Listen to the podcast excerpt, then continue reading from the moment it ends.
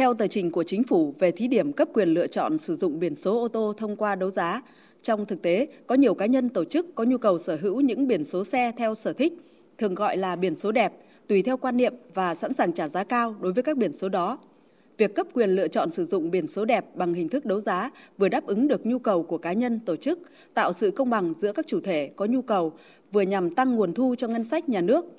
Tờ trình của chính phủ cũng nêu rõ đã có nhiều quốc gia thực hiện cấp biển số bằng hình thức cho người dân tự chọn trong danh sách các biển số theo sở thích đã được liệt kê và người dân phải trả một khoản phí cao hơn lệ phí đã quy định như Mỹ, Nhật Bản, Myanmar hoặc tổ chức đấu giá như Thái Lan, Malaysia, Singapore.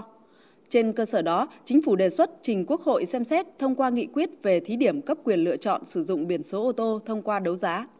Báo cáo thẩm tra của Ủy ban Quốc phòng An ninh nhất trí với sự cần thiết ban hành nghị quyết về thí điểm cấp quyền lựa chọn sử dụng biển số ô tô thông qua đấu giá. Dự thảo nghị quyết xác định giá khởi điểm của một biển số đưa ra đấu giá đối với vùng 1 gồm Hà Nội và thành phố Hồ Chí Minh là 40 triệu đồng, các địa phương còn lại là 20 triệu đồng. Tuy nhiên, mức giá này còn đang được các đại biểu tiếp tục thảo luận cho ý kiến. Cũng trong sáng nay, kỳ họp thứ tư Quốc hội khóa 15 nghe tờ trình báo cáo thẩm tra dự thảo nghị quyết về thời hiệu xử lý kỷ luật đối với cán bộ công chức viên chức và báo cáo tổng kết thực hiện nghị quyết số 54 của Quốc hội về thí điểm cơ chế chính sách đặc thù phát triển thành phố Hồ Chí Minh. Trình bày tờ trình về dự thảo nghị quyết của Quốc hội về thời hiệu xử lý kỷ luật đối với cán bộ công chức viên chức, Bộ trưởng Bộ Nội vụ Phạm Thị Thanh Trà nêu rõ Mục tiêu quan điểm xây dựng nghị quyết nhằm triển khai áp dụng đồng bộ thống nhất quy định của Đảng với quy định của pháp luật về xử lý kỷ luật đối với cán bộ công chức viên chức, đảm bảo kỷ cương kỷ luật hành chính, nâng cao hiệu lực hiệu quả hoạt động của nhà nước, giải quyết vướng mắc bất cập quản lý trong thực tiễn. Về thời hiệu xử lý kỷ luật đối với cán bộ công chức viên chức, Bộ trưởng Bộ Nội vụ Phạm Thị Thanh Trà nêu rõ. Áp dụng thời hiệu xử lý kỷ luật 5 năm đối với hành vi vi phạm của cán bộ công chức viên chức – đến mức phải xử lý kỷ luật bằng hình thức khiển trách.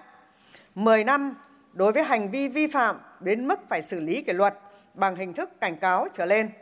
Các trường hợp không áp dụng thời hiệu xử lý kỷ luật được thực hiện theo quy định của luật cán bộ, công chức và luật viên chức. Giao chính phủ hướng dẫn quy định về thời hiệu xử lý kỷ luật, bảo đảm thực hiện đồng bộ, thống nhất trong toàn hệ thống chính trị, khẩn trương nghiên cứu, trình Quốc hội xem xét, quyết định việc sửa đổi luật cán bộ, công chức và luật viên chức bảo đảm đồng bộ với quy định của Đảng. Báo cáo thẩm tra của Ủy ban pháp luật của Quốc hội nhất trí với tờ trình của chính phủ, đồng thời đề nghị bổ sung xác định rõ tiến độ. Chính phủ cần chỉ đạo nghiên cứu xây dựng trình Quốc hội xem xét quyết định việc sửa đổi luật cán bộ công chức và luật viên chức, bảo đảm đồng bộ, xác định rõ quy định này có hiệu lực kể từ ngày ban hành nghị quyết để đảm bảo việc áp dụng thống nhất. Tờ trình của Chính phủ trình bày báo cáo tổng kết thực hiện nghị quyết số 54 của Quốc hội về thí điểm cơ chế chính sách đặc thù phát triển thành phố Hồ Chí Minh nêu rõ, Chính phủ trình Quốc hội ban hành nghị quyết số 54 có thể coi là quyết sách quốc gia kịp thời, tạo điều kiện tăng tính tự chủ, tự chịu trách nhiệm, phát huy tính năng động, sáng tạo cũng như thúc đẩy tự tháo gỡ những vấn đề khó khăn cho thành phố. Cơ bản nhận được sự quan tâm và đồng thuận trong hệ thống chính trị và các tầng lớp nhân dân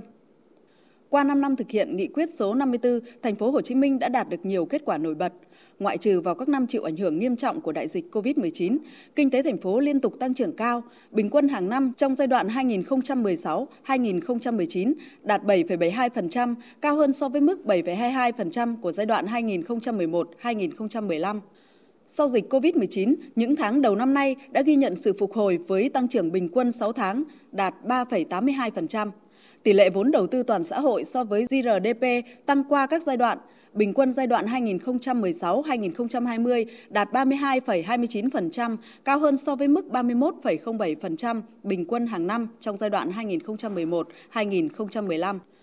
Theo đánh giá của thành phố Hồ Chí Minh, với việc thực hiện các quy định tại nghị quyết số 54, tiến độ triển khai các dự án nhóm A được đẩy nhanh hơn so với việc phải trình các cơ quan trung ương thẩm định. Việc nâng hạn mức huy động vốn cho phép thành phố chủ động phát hành trái phiếu, chính quyền địa phương vay từ các tổ chức tài chính trong nước, các tổ chức khác trong nước và từ nguồn chính phủ vay nước ngoài để bổ sung nguồn lực cho chi đầu tư phát triển thành phố được phép chủ động xem xét chuyển mục đích của các dự án sử dụng trên 10 hecta đất trồng lúa, giúp rút ngắn thời gian thực hiện và đẩy nhanh tiến độ triển khai các dự án, đảm bảo việc thực hiện kế hoạch sử dụng đất hàng năm đã được phê duyệt có hiệu quả, tạo nguồn lực phát triển kinh tế xã hội, đảm bảo quốc phòng an ninh.